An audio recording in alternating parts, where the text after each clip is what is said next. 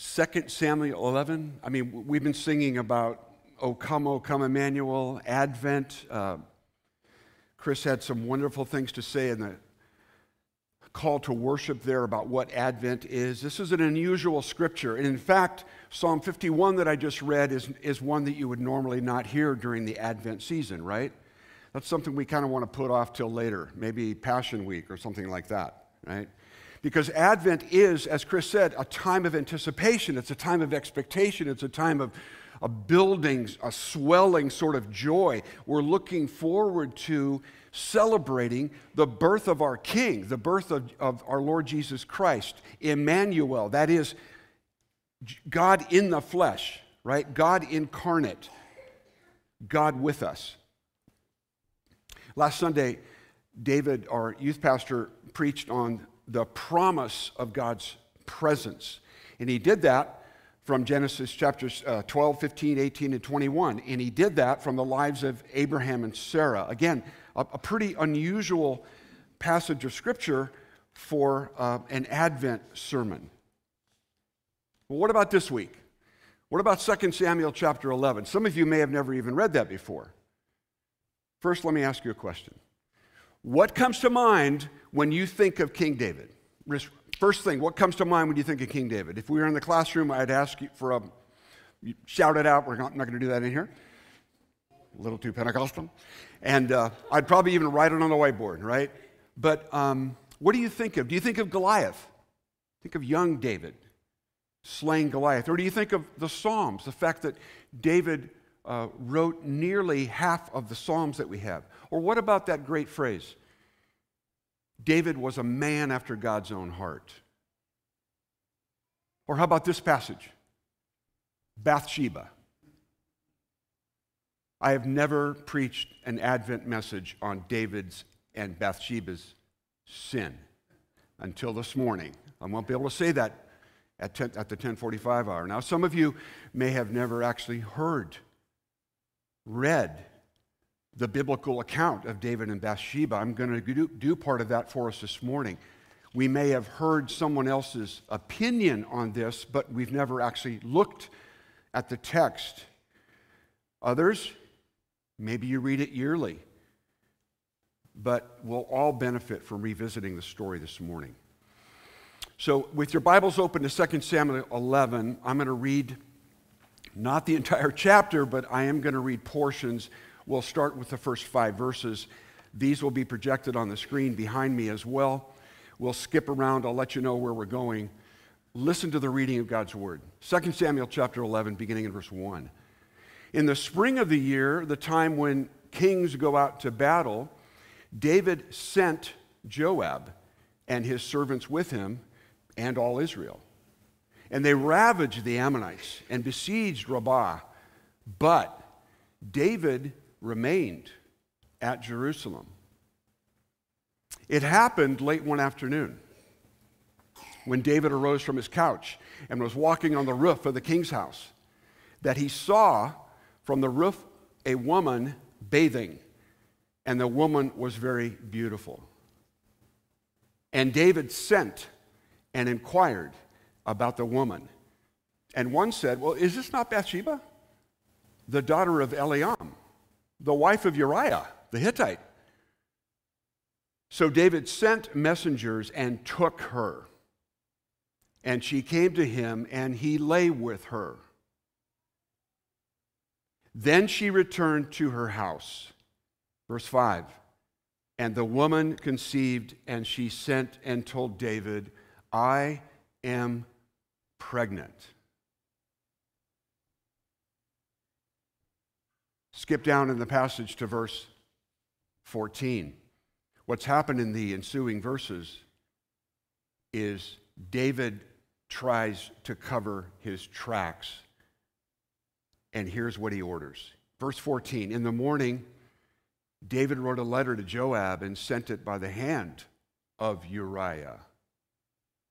In the letter, he wrote, Set Uriah in the forefront of the hardest fighting and then draw back from him, that he may be struck down and die. And as Joab was besieging the city, he assigned Uriah to the place where he knew there were valiant men. And the men of the city came out and fought with Joab, and some of the servants of David among the people fell. Uriah the Hittite also died. Skip down to verse 26. When the wife of Uriah heard that Uriah, her husband, was dead, she lamented over her husband. And when the mourning was over, David sent and brought her to his house, and she became his wife and bore him a son. But the thing that David had done displeased the Lord. What's going on here? I'm struggling to read this passage. Uh, I, as I've been preparing this message over the last uh, week or so, I've read and reread this chapter, oftentimes late at night, early in the morning, and I get physically ill when I read this chapter. This is a terrible thing that's happening in the story of David, the great king. Well, it's even worse when you realize um, some of the context ramping up to this chapter. If you go back four chapters to chapter seven, I don't invite you to do that now, but I want to call to your attention a couple things. You can do this later. You'll remember that that chapter 7 is a wonderful chapter. Uh, in fact, we have what's called the Davidic covenant that comes out of that chapter. David wants to build a house for God, and instead, God turns it on him and he says, David, I'm going to promise to build you an eternal legacy that's going to last forever. In verses uh, 8 and 9 of chapter 7, the Lord of hosts says, I took you from the pasture, David, from following the sheep, that you should be prince over my people Israel. And I will make for you a great name, like the name of the great ones of the earth. And your king, house and your kingdom shall be made sure forever before me. Your throne shall be established forever. And then two verses later, David responds. He responds by going into the place of worship and he sat before the Lord. I love that emphasis on his posture. He just sat before the Lord and says, Who am I, O Lord God, and what is my house that you have brought me thus far? Then David pours out uh, profuse praise to God for God's goodness. And so, for three more chapters, the narrator of the Samuel scroll writes of David's victories over his enemies, even his kindness toward the disabled son of his best friend Jonathan. And then in this chapter, chapter 11, while his armies are out doing what armies are supposed to do, they should have been led by their king. Instead, verse 1, David remained at Jerusalem. Notice his posture. He's no longer sitting before the Lord, he's just hanging out in Jerusalem. Now, the Bible does not record David's sins to minimize them or to excuse them, but honestly, to reveal the scandal of forgiveness. David's sins are great. But God's power to forgive his sins is greater. That might seem, might seem offensive to us. It's like, whoa, what is going on here? This is crazy. I hate this chapter. God's grace is scandalous, it's undeserved. And David is right at the forefront of those who don't deserve God's grace. Here's my big idea for today. And it ties in with this uh, sermon series that we're doing for the month of December.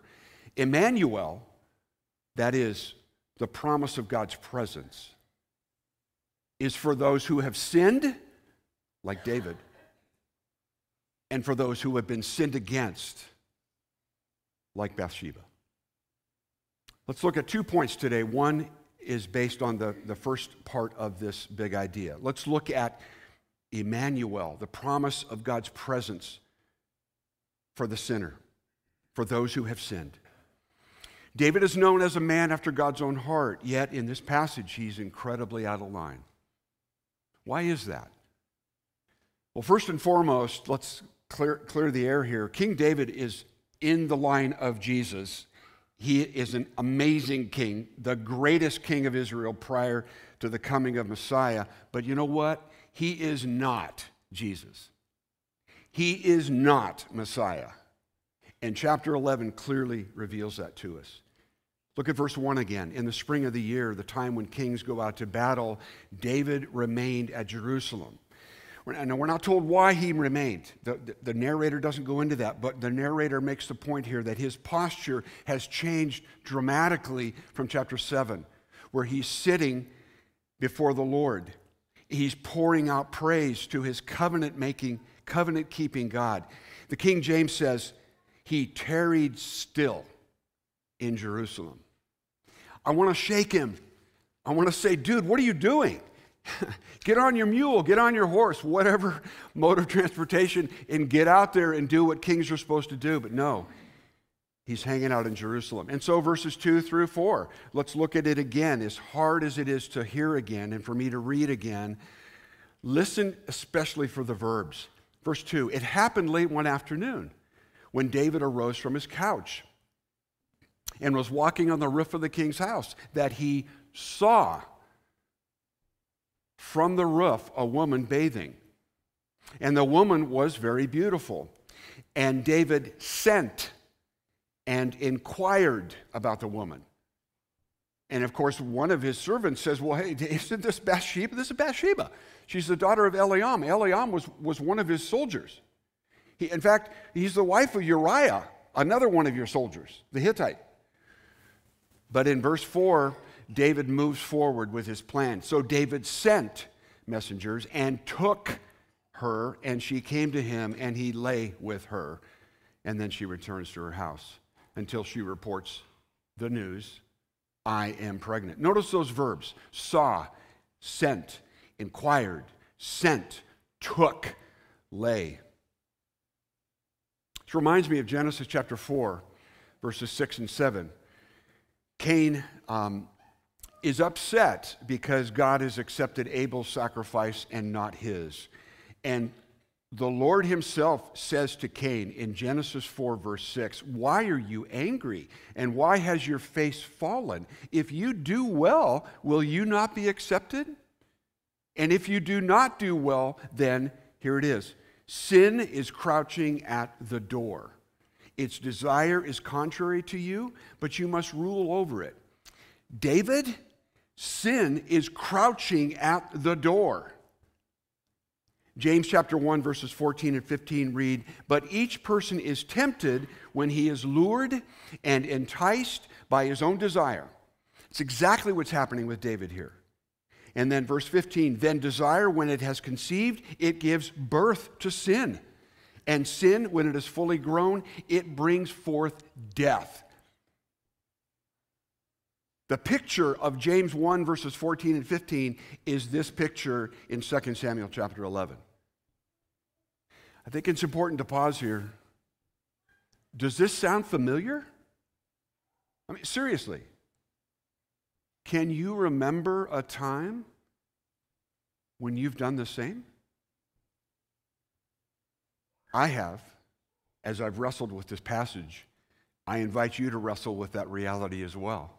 This isn't just a story long ago with some interesting historical facts mixed in. No, this is a story that's applicable to where we sit, where we stand today.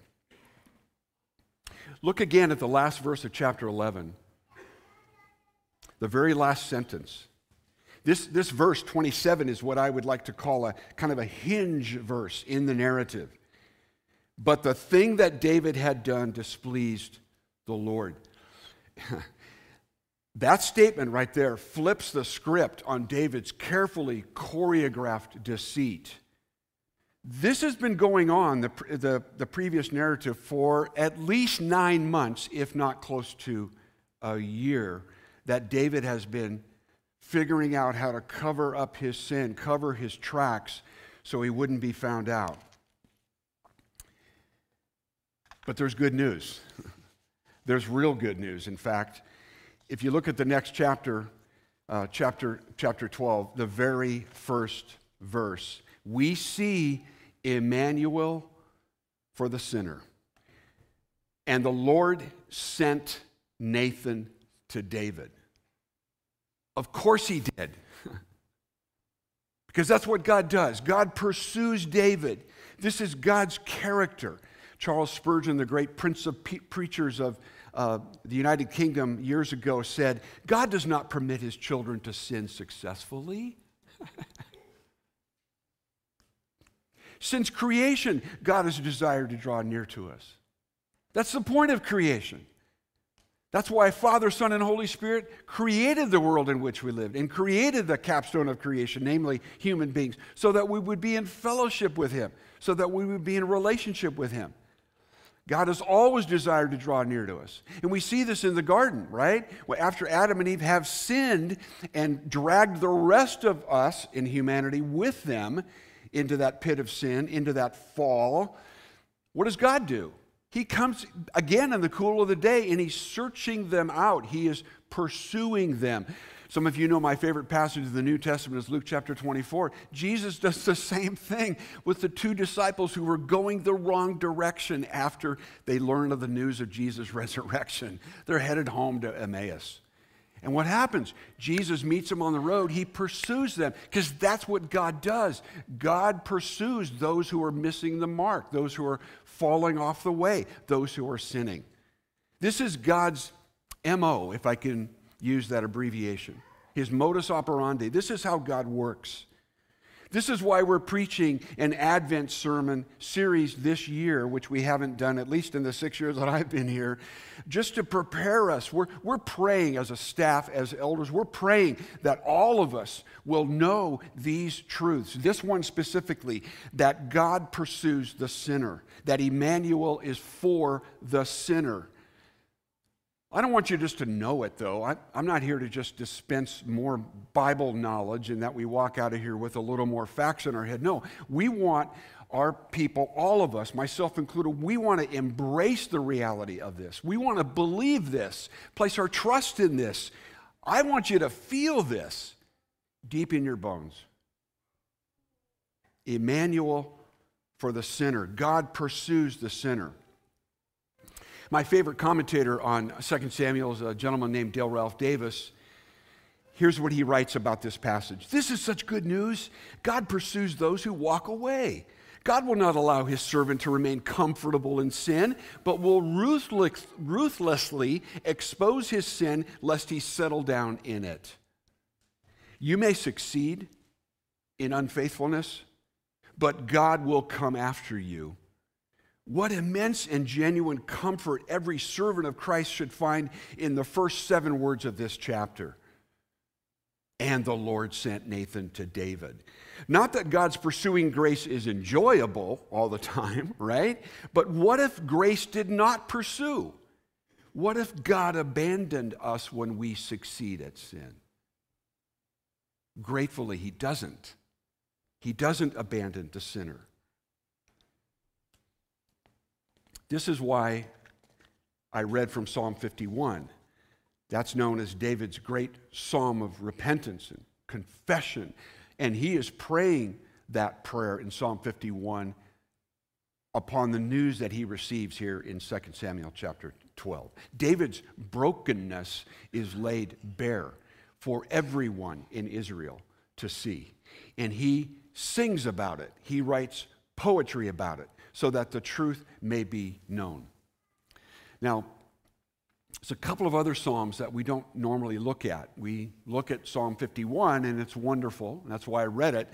But there's a couple of other Psalms where David describes how he was feeling during that nine or 10 or 11 month period of time when he was trying to cover his tracks. Listen to the words of Psalm 32, 3, and 4, and I, I think they'll be projected on the screen. These describe some of the physical and even emotional consequences of David's sin. He says, For when I kept silent, my bones wasted away through my groaning all day long. For day and night your hand was heavy upon me. My strength was dried up as by the heat of summer. Selah. A little bit longer passage in Psalm 38. I won't put them on the screen, but listen to these words. David goes on in even more graphic detail to describe what he's feeling during this time before he confesses and repents. He says, There is no soundness in my flesh because of your indignation. There is no health in my bones because of my sin. For my iniquities have gone over my head like a heavy burden. They are too heavy for me. My wounds stink and fester because of my foolishness. I am utterly bowed down. I'm prostrate. All the day I go about mourning. For my sides are filled with burning, and there is no soundness in my flesh. I am feeble. I am crushed. I groan because of the tumult of my heart. You been there? The good news is God pursues us, those of us who sin. God pursues us as he pursued David here. Again, Charles Spurgeon, such a way with words. What a killing thing is sin! It is a pestilent disease, a fire in the bones. And while we smother our sin, it rages within, and like a gathering wound, it swells horribly and torments terribly. Wow. Here's the really good news, though God does not cancel David. Our culture would. God chooses not to. But let's make a turn here because there's more than one person in this story. Nor does God cast off Bathsheba. God does not overlook the person sinned against. He deals differently with Bathsheba than he does with David. Now, Bathsheba is a sinner by nature. And lo and behold, I'm sure she committed acts of sin as well. But uh, in this story, the point is that she is being sinned against. So, the second point of our big idea is that Emmanuel is not only for those who have sinned, but Emmanuel is for those who have been sinned against. And we rarely think of that. During this Advent season, as we we attempt to remember and prepare ourselves to celebrate the coming of our King, let's remember that God with us is also for the one who's been sinned against. The promise of his presence is for that person, that man, that woman, that young person, that child as well. Now, I'm going to tread very lightly here because the Bible treads somewhat lightly here. The scripture contains a boatload of information about David, right? And he writes about this, and we've already talked a lot about it, and there's so much more that could be said, but I don't think you want me to keep you for four more hours. So, but you know, there's not that much about Bathsheba. There's just not a whole lot of information. There are a few things, and I want to call them to your attention. But I'll be honest with you, this is a difficult part of the message for me because I'm not quite sure exactly how far to go with some of this. But let me, let me make some observations and then I would encourage you. Be like what the apostle said be a good Berean. Go back and study the word to see if, if what God's word might say, even additional things for us to better understand. Look at 2 Samuel chapter uh, 12 and go. Um, go toward the end of that chapter. Let me, let me say this, though, about the chapter. This is the chapter where the Lord sends Nathan, and Nathan comes, tells David a story, it grabs David's heart. David responds, and then Nathan points his bony prophetic finger at David and says, You are the man. You are the man who has uh, committed sin. You are the man who has stepped out of line. You are the man who is not on the, on the right side of history here but I am pursuing you. And then David, of course, responds in verse 13 I have sinned against the Lord. But look at the last couple verses 24 and 25. This is after Bathsheba has given birth to that child that was conceived. This is after that child dies. This is after David arises from mourning. He goes into the house of the Lord and worships. This is after all of that. Verse 24 Then David comforted his wife, Bathsheba, and went into her and lay with her. You could supp- supply the word again. And she bore a son. And he, that is David, called his name Solomon. And the Lord loved him and sent a message by Nathan the prophet. So he called his name Jedidiah because of the Lord. Let's unpack this a little bit. This word comfort, and unfortunately, every single translation, even paraphrase that I researched this week, they translate the word the same way comfort. And I'm fearful that that word is going to communicate wrongly as to what's really going on here. In fact, when I shared this with Deb earlier in the week, she goes, she cringed and she goes, I, I just find that's a difficult thing for me to handle. David goes back in and has sexual relations with his wife. He's comforting her. It's like, I, I don't need that kind of comfort. I don't want that kind of comfort. Yuck, right? That's, that's what the English word kind of leaves us to feel about. But, but literally, this word in the Hebrew means much more than that. It has implicit within it the idea of lamenting, of grieving, of being sorrowful, and therefore bringing consolation. That, that's a totally different idea than just the English concept of comfort. In the very next chapter, in chapter 13, there's another terrible story.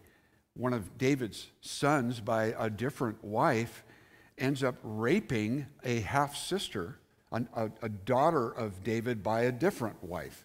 And what happens after that is he casts her off, he casts her away and she lives the rest of her life as a widow, essentially, um, in, in, in, in just, just terrible straits and lamenting. And that leads to a whole bunch of other mess, which we won't go into this morning. David doesn't do that. David chooses to bring her into his household, to bring her under the cover of his protection, to bring her as his wife, and he chooses to lament with her, to grieve with her, to console her, to bring comfort to her. And as a result of their relations, another child is born. And that child's name means peace. That child's name means shalom. It comes from the same root word as the word that was referenced earlier this morning Solomon. But God steps in there and says, Actually, I want you to call him Jedidiah, right? Which means beloved of Jehovah. We see the tables turning again. We see God bringing grace through David to Bathsheba, the one who had been sinned against. We see now God bringing peace or shalom to this relationship through the birth of another son who is going to carry along this eternal line, this eternal, this lineage which is going to be eternal, eventually heading to the Messiah. And we see God expressing by changing Solomon's name himself to mean beloved of Jehovah. Frankly, that's all I've got this morning regarding Bathsheba. But the point is this is that God's grace through his presence with us is not just for the sinner, but it's also for the person who's been sinned against. Look with me just for a second at Matthew chapter 1, verse 6. We'll, we'll project it on the screen here. Matthew chapter 1, verse 6. If you're familiar with that, with that passage, if we can have it on the screen, if you're familiar with that passage, this is part of the genealogy of the Messiah, the part of the genealogy of Jesus, right? And Jesse, the father of David, the king, and David was the father of Solomon by the wife of Uriah. She's unnamed, but we know whom Matthew is referring to here. Bathsheba gets brought into the story of redemption, brought into the lineage of Messiah via this heinous sin of David. If that's not God's grace, I don't know what is. God's grace, Emmanuel, is for the one who has been sinned against. Now, I think there's a, there's a couple of other New Testament verses that may, may help us to even uh, get a clue or get a better understanding of what's going on here. The first one is this 1 John chapter 1, verse 9. 1 John 1, verse 9, you may have memorized this. If we confess our sins, he is faithful and just to forgive us our sins and to cleanse us from all unrighteousness, right? Let's unpack that a little bit and let's apply it to the story of David and Bathsheba. The message here from John is if and when. It's a first class condition. It's assumed that we're going to need to confess sins, even those of us who have been regenerated in Jesus. If and when we confess, when we say the same thing. Uh, John uses two Greek words, puts them together, and it means to say the same thing. In other words, to be in agreement with what God says about our sin, to say the same thing about our sin that He says. When we confess our sins, what happens? He is faithful and He is just, and He brings forgiveness for the sinner. He forgives us of our sins. But then notice what else he does. He also cleanses us from all unrighteousness. Bathsheba, her, as she's crying out, as she's mourning the loss of her husband, as she's being called into a life that was not her original plan, she's crying out as well, but she's crying out about this sin that has been sinned against her. As she confesses that, God says, I'm going to cleanse from that as well. I cleanse from all unrighteousness. I bring healing, I bring comfort, I bring cleansing. Emmanuel, God with us, is not just for the sinner, it's for the person who's been sinned against as well. And that's why we have this wonderful promise in Hebrews chapter 4, verses 15 and 16. We do not have a high priest who is unable to sympathize with our weaknesses, but we have one who, in every respect, has been tempted as we are, yet without sin.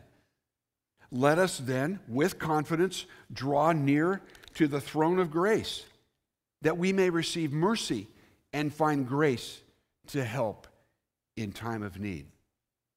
If you're sitting here this morning and you know you have sinned, I'd ask for a show of hands but it would be every hand in the room. Emmanuel, God with us, the promise of his presence is for those of us who've sinned. But if you're sitting here this morning and you've been terribly sinned against by someone else, maybe someone in authority or power over you, God knows what that, what that sin is. You know what that sin is. You've struggled under the weight of that. Confess that other person's sin before God, and He will bring comfort, He will bring healing, He will bring cleansing. Because Emmanuel, God with us, is for the person who's been sinned against as well. There are multiple conclusions that can be drawn from this this morning. Let me just mention a few. Both the sinner and the sinned against need Emmanuel need God with us. It is God's presence that brings forgiveness and salvation. It is God's presence that cleanses and heals and comforts. And we know, as we anticipate what's, what we'll celebrate at the end of this month, we know that God's presence comes to us in the person of Jesus. This baby born in a feeding trough, who later grows, teaches, heals, and then, as Justin read this morning, dies on our behalf, conquers death, rises, ascends, and is now interceding on our behalf. It is in the person of Jesus Christ that we know God's presence. And it's in the person of Jesus Christ that Emmanuel forgives those who've sinned and cleanses and heals and comforts those who've been sinned against. Jesus took on our flesh Emmanuel, so that he might step into our pain, our rejection, our abuse. Forgiveness and healing come from Emmanuel, come from God with us, come in the person of Jesus. Now, earlier, we sang, Oh, come all ye faithful. And we love that. We love that carol, right? It's, it's good that we sang that. We'll sing it again at, at, during the 1045 hour. I'm looking forward to it. But the opening lines of that are Come, all ye faithful, joyful and triumphant. What about when you're racked with the guilt of sin? What about when you're saddled with the pain of a sin committed against you? How do you sing then? Interesting, a young lady, a hymn writer actually, Lisa Clow, in 2020, realized as she went to church and was supposed to be part of the church choir, they were going to sing, Oh Come All Ye Faithful. She realized, I can't sing that because of some things that had happened in her life. And so instead, she wrote the lyrics to this carol called, Oh Come All You Unfaithful. Listen to these words in conclusion. Oh, come, all you unfaithful. Come, weak and unstable. Come, know you are not alone. Oh, come, barren and waiting ones, weary of praying. Come, see what your God has done. Christ is born. Christ is born. Christ is born for you. Oh, come, bitter and broken. Come with fears unspoken. Come, taste of his perfect love. Oh, come, guilty and hiding ones. There's no need to run. See what your God has done. He's the Lamb who was given, slain for our pardon. His promise is peace for those who believe. So come, though you have nothing, come. He is the offering. Come, see what your God has done. Let's pray.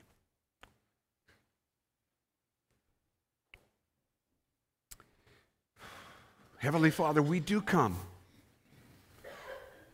but not by our own merit.